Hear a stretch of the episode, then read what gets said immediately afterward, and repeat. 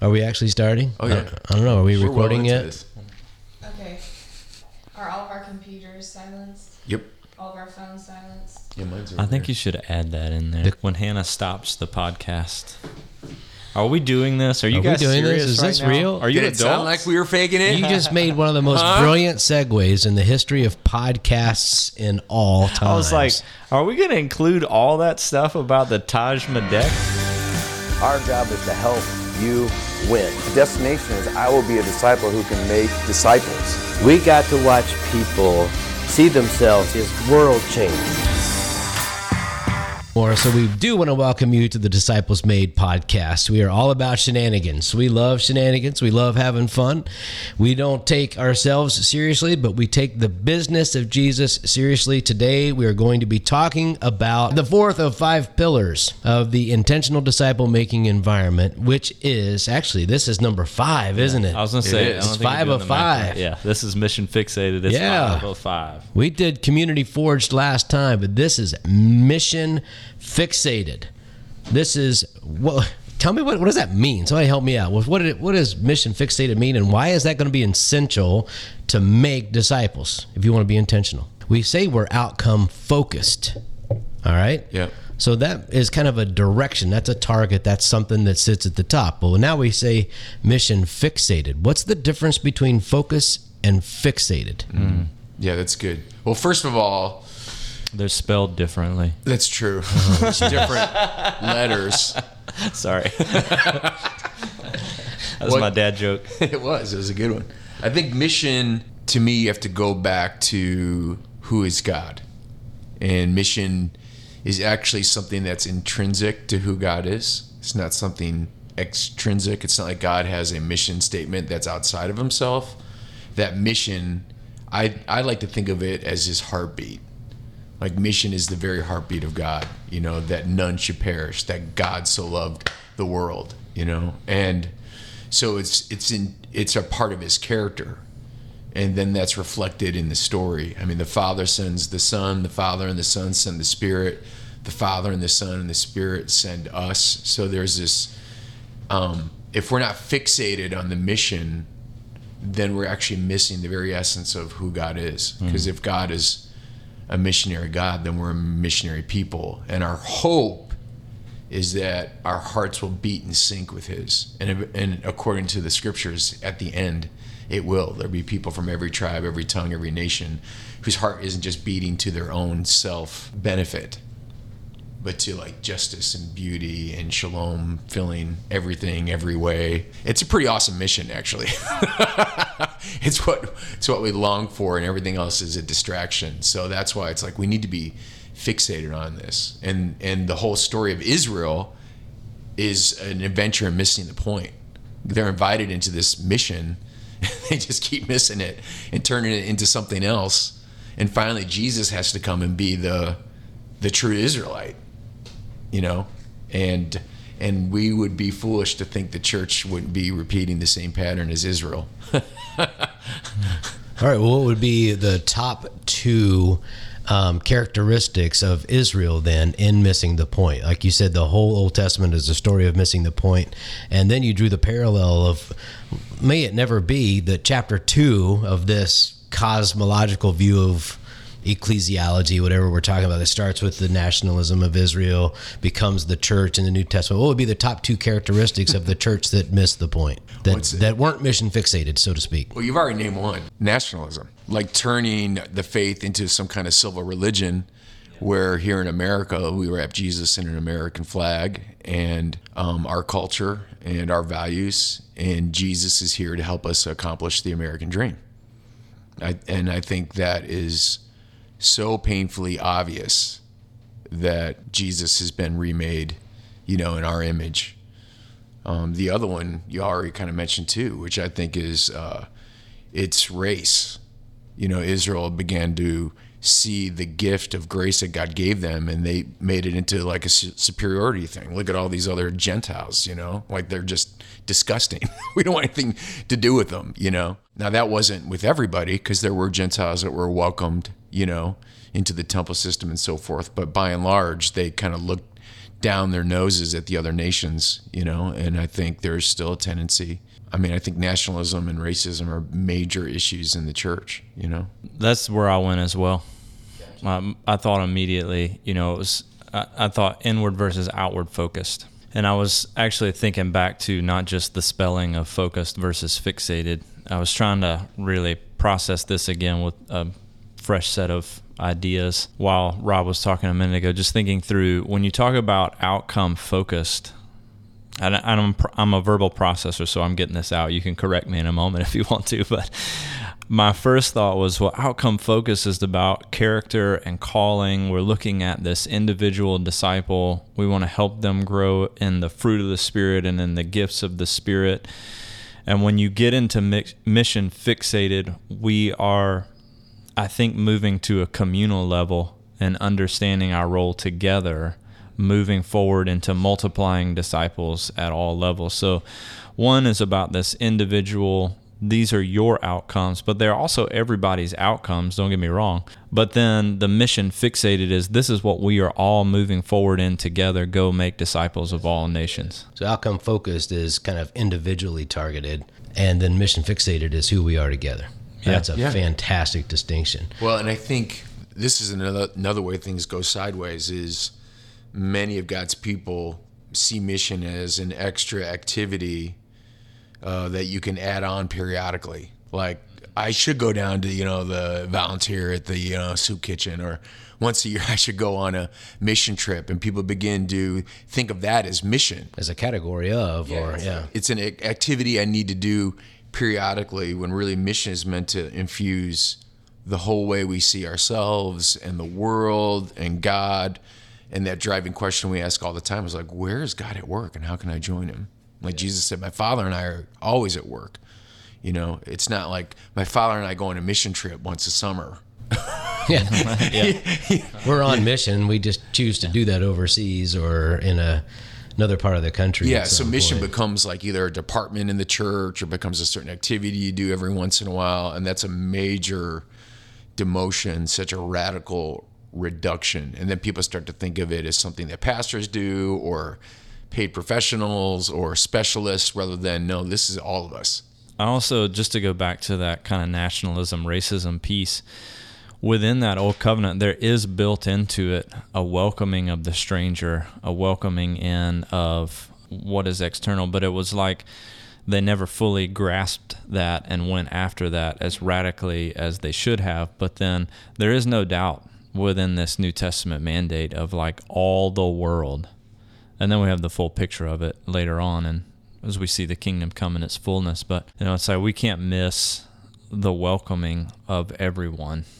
Some of the language i've used across the years of ministry is you're either um, focused on mission or maintenance but you can't really be fixed on both. And uh, it's with any organization you know you talk about you know the lifespan of any organization you can talk about a bell curve. And if we get to the top of the bell curve just like in your in your own life if a couple if a, if a married couple is starting to get older if they don't reproduce and have kids then they're lineage stops right there. You have to reproduce yourself at the top of the bell curve and move over. And and for uh, most churches and organizations, businesses, if they get up to the top of that bell curve, they've peaked, so to speak, which is a popular word these days. But they don't recreate at the optimum time they tend to drift into a let's maintain what was yesterday instead of propelling on to what's tomorrow uh, maintenance. And so I always ask that. I used to ask myself, how do churches get fixated on what color carpet they're going to be buying for their building? How could that be the source of their biggest conflict? It's apparently they've gotten off point of the fact that we're in a global, cosmic, spiritual war that has real casualties with real people every day. And I think just one day we're going to wake up to what was really to be done during our time on the planet and think we were arguing about carpet. It's because mission fixated wasn't part of the intentional disciple making vocabulary. So, let's go back and just ask the missiology 101 stuff. Rob, you kind of started on this. Mission is the impulse. Fixated is it's not just an object of our attention. It really is the heart that drives everything we do, is what I heard you say. What else uh, would you say there, just in a basic missionology 101 framework? Yeah, I think of mission, there's two dimensions to it. One is out, and the other one is down. So out is it's Jesus looking, you know, at the 12 and saying, we're going to start here. Jerusalem, Judea, Samaria, the ends of the earth. It's all these sort of like arrows pointing farther and farther. And it's like the Holy Spirit has his foot in our back and he's just pushing us out of of where we are into crossing boundaries. And that can be as small as literally crossing your street or crossing your fence. But it can also mean we have to cross an ocean or cross a jungle. So it's it's this vision that started all the way back in in the garden where God says be fruitful and multiply and fill the earth. Now through the new creation and the great commission he's it's the same thing. It's like we need to fill this whole earth you know with people that are experiencing that kind of resurrected life and then making that tangible in whatever corner of culture they've been sent to. So that there's that outward bound part and that's what brian was getting at earlier. It's very easy to just or what you're talking about it's like become obsessed with inward things like the color of the carpet the real context for disciple making if you look at the life of jesus it's like i'm going to plunge you into really uncomfortable situations like I'm going to plunge you into lostness. I'm going to plunge you into this weird situation where someone's manifesting demonic evil. I'm going to plunge you into places culturally that you're you not only feel uncomfortable with, you literally think are evil and wrong. And I, I'm literally going to take you to what was called the gates of hell, where they're going to be sacrificing, where they've sacrificed human beings. It's like, what do you? No good Jewish boy goes to these places, but for Jesus, that's literally his classroom. So that's why in our IDEs, we're asking people like you need to identify your context of mission because you're not going to do mission in a small group for an hour a week. It's going to be where you live, work, learn, and play. And you need to start looking for okay, where's the lostness? Where's the pain? Where's the where's the emptiness? Where's the So, wait a minute. Here's what you're saying that we're all missionaries. yes. We don't have missionaries, we are missionaries. Yes. Yeah, we think it's the birthright of every child of God to be a missionary and a disciple maker. That's for everybody. And if we're not living into that, we're not living into our birthright. A number of years ago, it wasn't many years ago, probably six or seven years ago, I heard this statement: if you're if you're a Christian and you aren't a missionary, you're an imposter. So this may be the first time some of the listeners have ever heard that. I'm just curious as to how they're feeling right now. I'm assuming you would believe it. The two of you would believe it. If you're not a missionary, you're an imposter. What would you say to the person who's just heard that for the first time? I would tell them about being on staff at a very large church leading local and global mission and having a moment where I was standing at the end of my driveway looking around at my neighbors' houses and I had this um, revelation that was devastating, which was, you know, I'm a better missionary on the other side of town and in another country than I am in my own neighborhood. Like I couldn't even tell you the names of my neighbors a couple houses down. I was that disengaged. And I realized if Jesus lived in this neighborhood, it wouldn't be that way. Like those neighbors two houses down, they could literally die and I wouldn't even know. And it and my heart broke because I realized I'm skipping my own Jerusalem to go to Judea and the ends of the earth. And Jesus said, No, you got to actually start in Jerusalem. So I would say I've been an imposter. I was. And I was a pastor leading local and global mission. So you might want to consider it's possible that you're an imposter. Because it's easy to miss. Step one is definitely consider the possibility that I might be an imposter. But I think the another component or aspect of this is the type of Christianity that we have pushed forward in the West, which is far more about changing my morality. You know, it's it's just being a better person and living happier or living your best life now or and which being happy and filled with joy is not i mean the fruit of the spirit is joy peace patience but when we make it about adjusting our life around a set of morals or behavior modification. I think that's the language I've heard. Yeah, behavior modification. We're not thinking about living in such a way that we are being sent. You know, and so much of Scripture is about being sent. Old Testament, New Testament. Whom shall I send? Who will go for me? Here am I, send me. Go make disciples of all nations, teaching them to obey everything I've commanded. So even in this, um, this commandment is like this expectation of obedience, and mostly our obedience is really wrapped around don't lie anymore. Cool, I got that one. You know, don't don't have an affair. Cool i got that one. You know like working on those sorts of things. So there's a difference though in obedience based when it's about my whole life. So i was thinking while you're talking this submission to jesus as lord. And when he's lord over everything and when we think in terms of obedience based disciple making not information based and i just know more about romans than i did yesterday it's like if there's an expectation that you're lord of my life and i should be obedient to everything you say then it shouldn't surprise me that i should be a missionary. Yeah.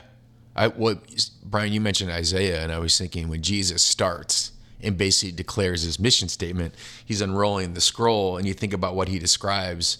He's like, it's going to be good news to the poor. So if you're on mission with Jesus, you're going to be near the poor.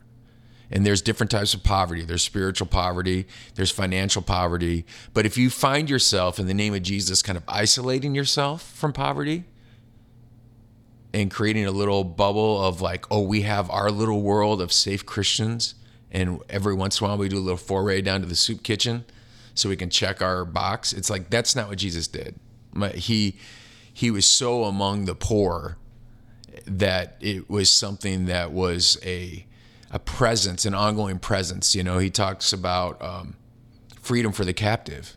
So it's like, are you near anybody who's in captivity, like addiction, prisoners, like constant tension and chaos in their family, or do you run away from it? Like, I, I'm not. That's a hot mess, right?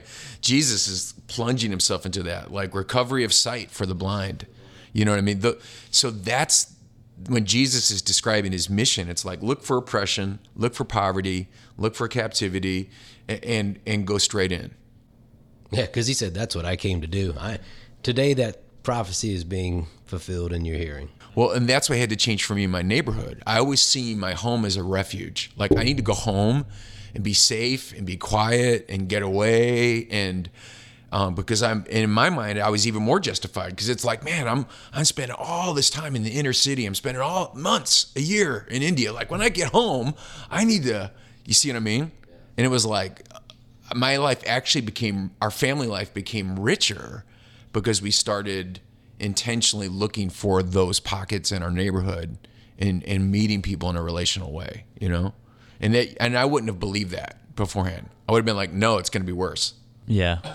Another side of that too that's kind of coming to mind is this tool that Brad Brisco taught us of these missional barriers that people have to cross. And part of understanding that we are missionaries, or part of the difficulty in understanding that, is the form of church which we have been given, which is centralized in a building, and we invite people and bring them to that place. It is it is the church. The church is the mission the, the local congregation then is the mission. Yeah. So it's getting back into this identity piece where we understand we are the church. It's not a place, it's not a building, it's not an activity, it's an identity. So as we understand the church is an identity, the church is sent, we are supposed to go. And so he talks about how when you think of, you know, a first missional barrier is usually language or race. A second missional barrier is one, whichever one the first one wasn't that I just mentioned.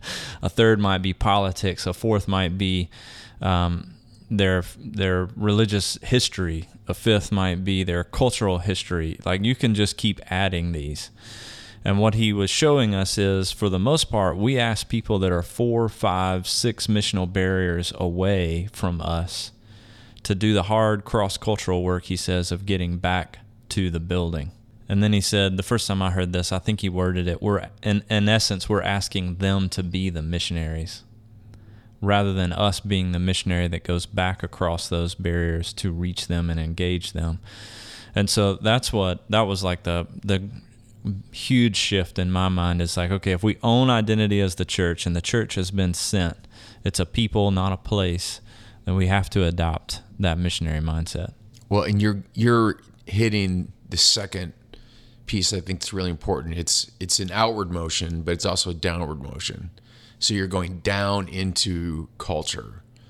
And so you're not actually trying to plant a, a specific form of church. Like you're a missionary saying, God, you've planted me in the culture of this neighborhood, so I'm going to go into it. And I'm going to be one of, just like Jesus came from heaven, left his privilege, which we can't even comprehend what he left actually to become us. It's like an elephant becoming an ant. it's except by a factor of a billion more, right? And and he lived among uh, you know that first century Palestinian culture, and he communicated through it, and and and its idioms and practices were his practices. So we have to go down into whatever culture God has sent us to to be one of that particular pocket of people he sent us to reach. And God's strategy to reach every single pocket of people is he's sending his people. We're like we're like seeds or we're like salt, you know, and God is scattering us into every corner of culture, every sphere of society. But we have to join him doing what Jesus did, which is like going down into that culture, actually beginning to live deeply in that place and then plant the gospel there you know? And that's what actually makes new disciples a planted missionary and a planted gospel. New disciples emerge and then the way of course we talk about it is a church emerges. You don't plant a church. Suddenly you have three or four new disciples and guess what you have? A new extended spiritual family. You got a new church. You've got an infinitely scalable process, which has been the case in many parts of the world over the last several or last couple millennia. And what is reemerging right now and you guys are a prime example of that with the kansas city underground. So thank you uh, for your innovation. When i go back um, and and go back to that listener sitting in the car. So if you haven't turned us off yet and gone to listen to Joe Rogan or you're still with us, um, you know the the question that I, I postured that question or posed that question to Rob and Brian about, you know, how, how would you counsel a person hearing that from the first time? So the answer that I kind of had in my head was, uh, Jesus will never condemn you with a phrase like that, but you just said it. He- He'll invite us into this. And so thank you for sharing your own kind of moment where that became real to you. That there was a level up opportunity that I had not yet taken advantage of. For most people, it's because I didn't know that that was really the picture. Which is why we want to make sure that this is a concrete element, a pillar of an intentional disciple making environment. If you pull mission fixated out of the equation, it could become maintenance fixated, which is we build our thing our way, and then we believe that that is actually what this is all about. It's not. It's the mission of Jesus. Five words or less. This is another one that I'm throwing you off the spot. And then we're going to get really practical. Five words or less. What is the mission that we're to be fixated about? go make disciples Yeah, I was counting. I'm not good at math. I was like, go make disciples of all nations. That's six. Sorry. Sorry. and, and the other one would be you know join jesus filling everything every way Bring the kingdom. There we go. That's what it's about. Uh, let's get practical here. We've talked uh, philosophical here quite a bit. Um, how do you mix the mission fixated ingredient into an, an IDE? Like for a lot of folks, they're in the process of trying to transition their small group or their Sunday school uh, into more of an intentional disciple making environment. If that's you, we say awesome. We love it. We that's we believe that that's going to be our biggest contribution to the kingdom is this whole language of the intentional disciple making environment and the five pillars. So practically you've got a small group. Our listener has a small group. They're in it. And they're recognizing i want to be more mission fixated with our group. How would you do it Uh, I'll go first and give one, and then I'll hand off to Brian. Um, I referred to this earlier. It's like realize mission starts right where you are, and I would encourage you. It's you live somewhere, you work somewhere, you play somewhere, you may study somewhere. Um, I would encourage people to begin to sit down and and pick one or two of those to be a place where they're going to intentionally join Jesus on mission. You can't be a good missionary in five, six, seven different places. There's just not enough hours in the week. So I would say, okay, start by praying and saying, Lord, where where is my primary place that you're sending me? Like where do you have the greatest sense of sentness? Where do you see kind of maybe uh, relational openness? Like you've got a lot of relational credibility or maybe spiritual curiosity. You can tell people are asking questions about meaning and purpose. Uh, so identify a primary place, and then start praying for people by name. Like that's point. Like that's step one. Like Lord, where have you sent me? And then start praying. And then I think the idea of missionary rhythms becomes really important. Hold on, before we before you jump there, let me go back and ask this. I'm just trying to think. Okay, how would that not work for the listener? Uh, and one of the things that comes to mind is so many small groups operate out of a kind of a democratic system. Well, what do you think? Well, what do you think? What do you think? Well, I don't know. What do you think? And what do you think? So, how? What's a way to perhaps uh, a small group hack that? If that's the end goal, I want to identify a context that we as a group are going to start going at. See, I, I wouldn't start with we as a group. It's like you as an individual. You as an individual. Now, if you all are from the same context, let's say it's a small group and you all work at the same place, or you all play softball together, or you all live in the same neighborhood, well, then that makes it simple because you already have a shared context. If you don't, uh, just have see yourself as a band of missionaries and say, okay, each one of us is going to identify our primary and share what that is. You know, describe that. Gotcha, and then kind of debrief that uh, as you go, like every week or every other week. kinda yeah, I think he's operating un- with the assumption that you are talking about a small group that comes from different places around the city and they come together on Tuesday nights for their Bible study. Yeah. Like that would be a group of people you would say, unless you all work together, it's not going to be the same context because we should primarily think about our neighborhoods. Uh, People push back on me all the time, but to use the art of neighboring's language, if you don't love your actual real life neighbor, uh, that is also a, a, a case study of missing the point. I mean, I know that that story where Jesus is saying "love your neighbor," that the dude's just walking along a road and he stumbles across this man, but it's still like if you cannot take that literally, if it's just metaphorical, they say, then you only have a metaphorical love. If we cannot start with our actual neighbors and just knowing their names, we're probably never going to actually do it well anywhere else. Um, so that that is a, a that's a point I'm always going to push. But I think that uh, if if they're a small group that's coming from different geographical areas, do exactly what he's saying. Imagine yourself as you know the band of missionaries we're going to go think about these other places the things that i would add to what rob is saying because he took my answer would be um, the the two things that popped in my head would be build a team or join a team and tell stories. So these are just kind of practical follow-ups of as soon as you pick that context whether it's where you live work learn play or a passion for a people group that you have build a team of people who share that same passion because when you have that passion you're going to focus on it together because of the storytelling that's going to happen. And i think storytelling is just what fuels that mission. It's like we saw a breakthrough or we're burdened because we're not seeing breakthrough. So we're praying harder into that and we're trying some things and experimenting and now we've got another story to tell. Well now we're struggling because we're not seeing breakthrough so we're praying again. Then we saw a breakthrough. Let's keep telling and so those stories just fuel your desire to be even more fixated on where jesus has sent you or to whom that he sent you Yeah, what gets celebrated gets done because it's highly motivating. But Brian Johnson, I don't know. It, it it'd be really helpful if there was like maybe four or five things I could practice or focus on. I don't, is, is there anything like that? That do you mean the blessed rhythms what is that? what is it? Here's the softball. What is it that you speak of? Here's the tee. I've never hit a home run before. I might be about to hit one.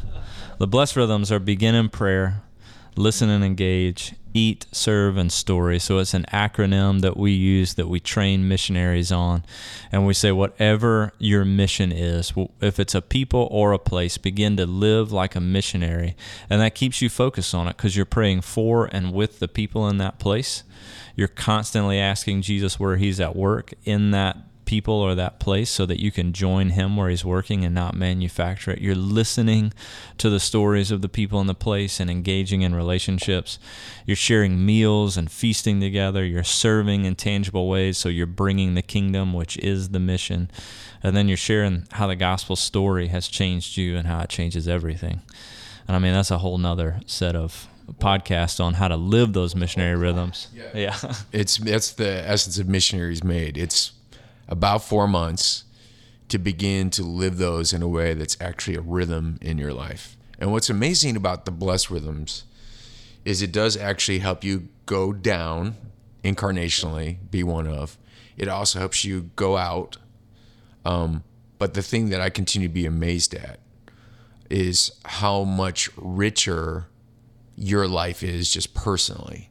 We tend to think of mission as something that it's just going to stretch us out and it's uh, and there are there is a huge sacrifice to mission. I don't mean to minimize the cost um, but when i think of how our neighborhood has been changed and now how our neighborhood feels like a big family with an amazing father and i came into our gathering of our micro church last night like just exhausted. Honestly i didn't want to go I was like, oh, I kind of wish I could have come up with a good excuse not to be here.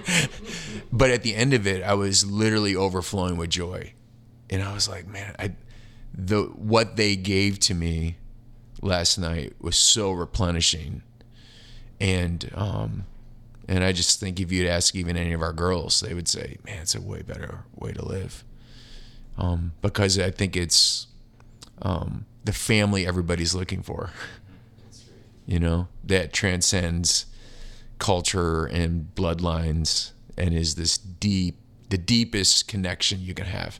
That's awesome. Yeah, I'm glad you mentioned missionaries made. I was I had that in my head to do as well. It's one of our four pillar experiences We've got pillar ideas and concepts. We also have off the shelf tools that you can subscribe to. We don't make this a commercial much, but we also have this value of never really challenging people to a certain type of life without providing adequate tools and resources to help you get there. And that's really important for us to say. Uh, so you can go to disciplesmade.com if you haven't already. Check out Missionaries Made. Uh, some of the branding says uh, Blessed Learning Community because it's founded on those blessed rhythms. So if you are wondering what's that's what, why. That's why. that's why. All right. So here's how I'd like to wrap up the rest of our time here. I'd like to hear a story of a person that was really a part of that old that that that model that I was coming from, the small group model. You know, people from different parts of the geography, uh, come around for a common study, a common whatnot. They we might sprinkle some fun time in there. We might sprinkle some missional activity in there, and we're thinking that we're hitting nine out of ten when we do that. But now you listen to a podcast like this or read a book that talks about things like this. I'm the missionary. I'm on mission. I connected to the heartbeat of God to actually express the heartbeat of God. Tell me a story of somebody that went from small group uh, perspective to they're actually living it now. Man, there's so many stories to tell. Well, one of them that for some reason popped into my head was a guy who was actually in the very first Bless learning community, a guy named Grant. And he was working at Cerner at the time. And he was a manager, he had a team, and he. One of the smartest guys I've ever met. Yeah, he's a smart guy, but very humble and teachable. And uh, so he started praying for his coworkers by name, beginning prayer. Sometimes he said he'd go early in the morning, so like sit at his desk and just pray for them, you know, or walk past theirs, not be praying out loud, you know what I mean, but praying. Um, and then he said he started being intentional about listening to him, not just about work, but like, how's it with you? How's your marriage? How's it with your kids? You know, and then he got intentional about um, rather than just having a meal by himself, like at least two times a week intentionally having meals with his his team and the people he influenced. And there was this one guy in particular. They had this internal chat thing. he said he started like one day he was like pinging him. He's like, I really need to talk to you, you know, and you go back to work and like five minutes later, he's like, man, there's something I really got to talk to you about. You know, he said he kept pinging him and he finally was like, why don't you just come on in here and we'll talk? I remember he was in my leader's made group, and he said there was one day he was sitting at work, and just that little internal messenger thing was yo, right. yo, just two letters, Y O. Right. Yeah, that What is it. this about? he just wanted to talk. you know, a jump forward. I mean, uh, that guy, whatever weeks or months later, I don't really remember the exact time, but they're studying the Bible together at work during lunch. And then this is starting to spread in his team. It's like a new culture that, that that's what Bless does. It creates this kingdom culture. So he was tapped by his boss to say, "Hey, we want you to." Do, they have these like city halls at Cerner. They're like, "We want you to do a city hall on your team. What you're doing. We've noticed some differences." So he presents, and it's basically all servant leadership. And at the end of it, he says, "By the way, this is all found in the person and the work of Jesus." he just puts it out there, right? This makes such a big impact. He was eventually invited. They have different levels of these city halls to the highest one to present basically Jesus' leadership model. That's amazing. That's called being a good missionary, you know, to literally enter the pain of an individual. Like his coworker, I think his marriage was upside down. You know what I mean? It starts there, but eventually he's standing in front of, you know, the heads of Cerner, basically saying, you need to lead the way Jesus does. Cerner is a pretty big organization as well. And if you don't know this, uh, this guy Grant also ended up uh, realizing, or he started to do this in his neighborhood where he lived as well.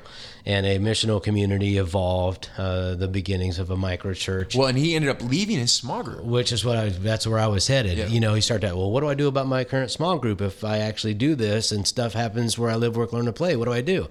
I remember Grant coming to me and saying, look, uh, most of my neighborhood, they live around and might go to uh, another church that's in that area. So I'm going to start going to that church instead of West Side where we were in order that if and when they start to have that spiritual curiosity, I can invite them to my place that's not 20 or 30 minutes away, but right around the corner. And I remember just him, how hard that was for him to say that's probably what we ought to do. But uh, we were all like, dude, that's what you have to do. That's one of many stories. That's good stuff.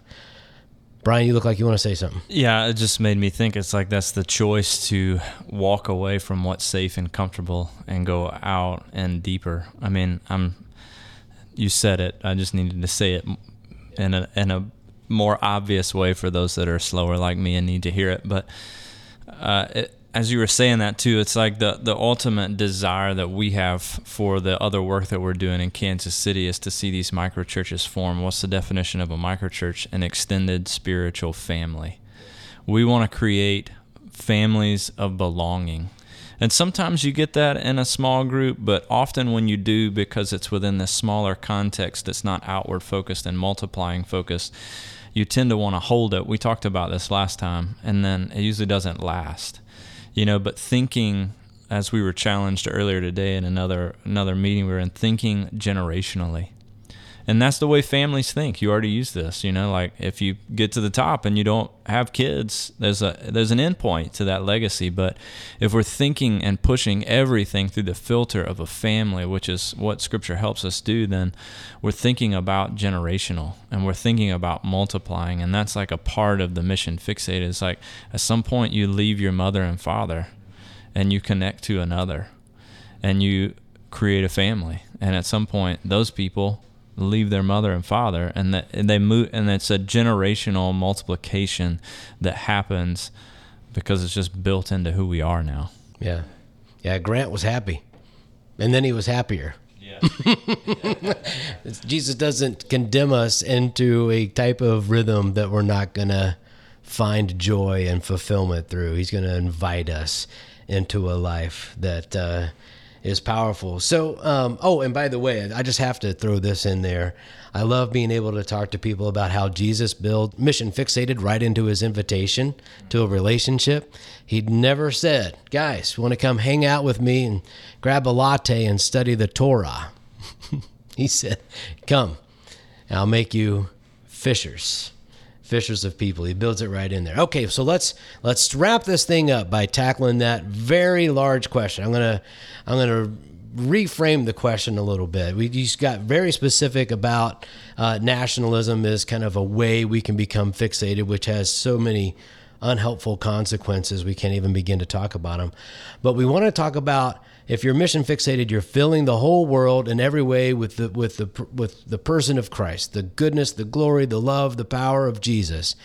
And part of that is politics. Part of that is healthcare. Part of that is the law enforcement. Part of that is all these other things. What helps? What what are some key insights we can have as people who have uh, now been invited to engage that mission or be on mission to avoid getting ourselves into a more toxic thing such as nationalism, racism, any of these other things? So I had a friend actually that sent me several articles he wrote for Saturate um, this past week, and his name is Michael Sullivan. Everybody calls him Sully, and they are really helpful resources about our politics and the way that we see things. And I'm still, they're not long, but I'm still digesting them.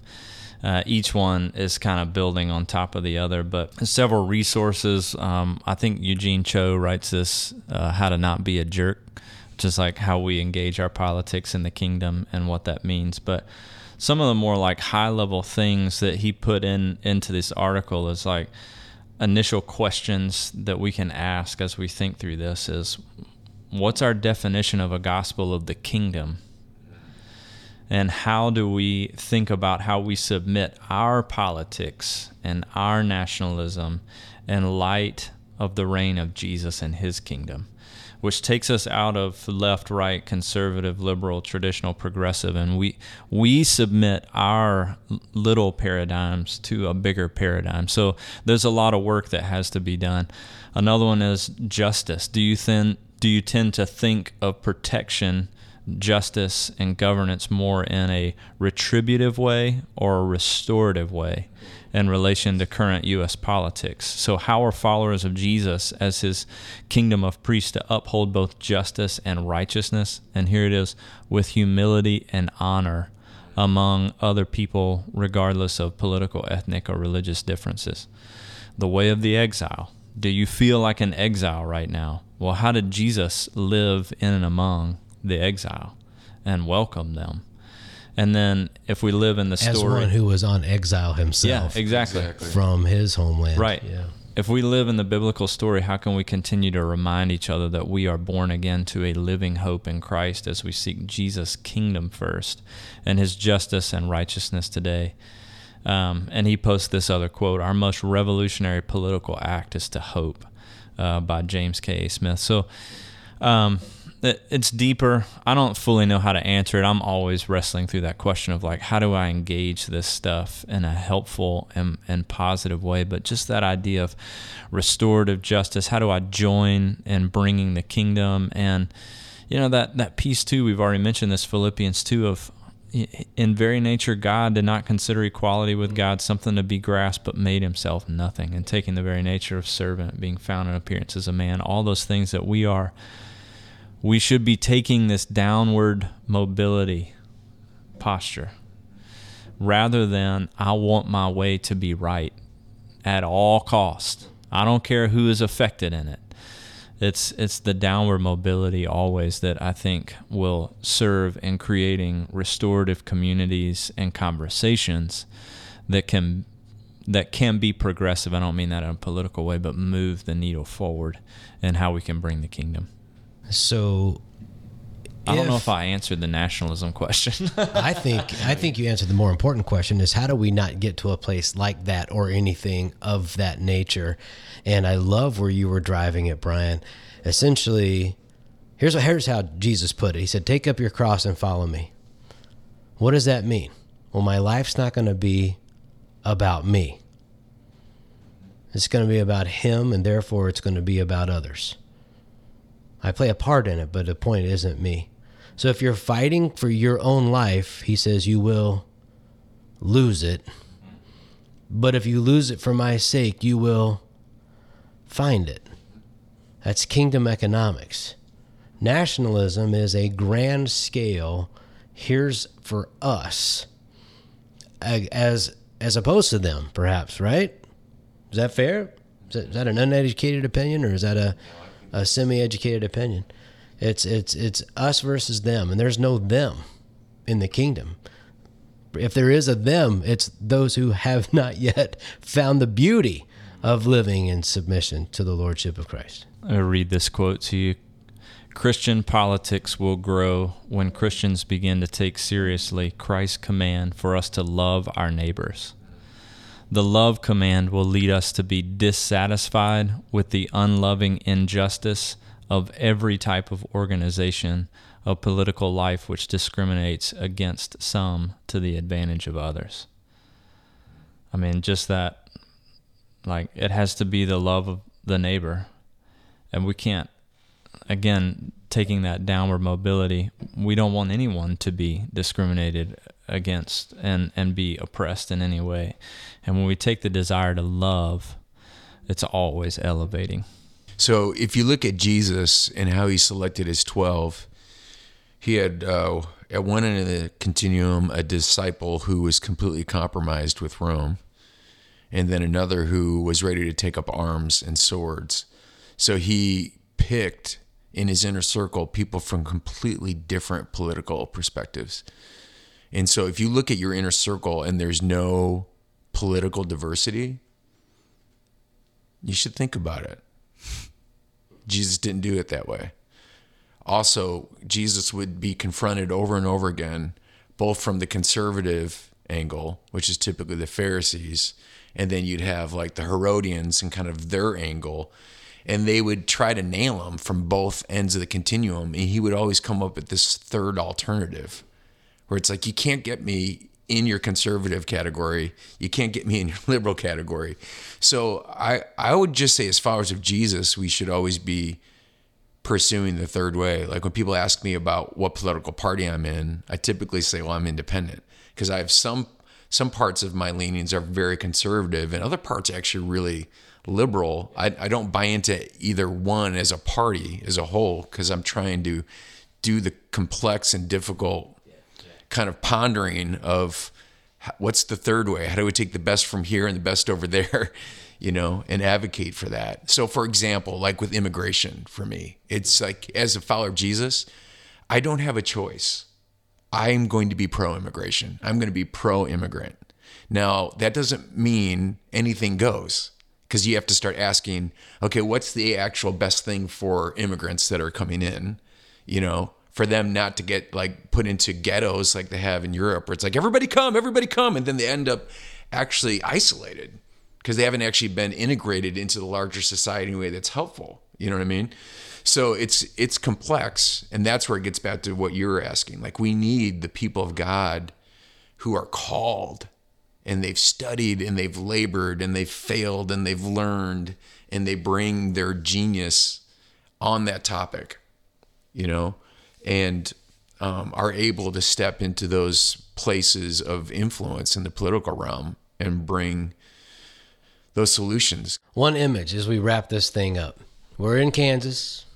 We're talking about a narrow pathway that leads to, uh, it, which is the third way that leads to this great big thing called the kingdom. And I can't help but think of the yellow brick road.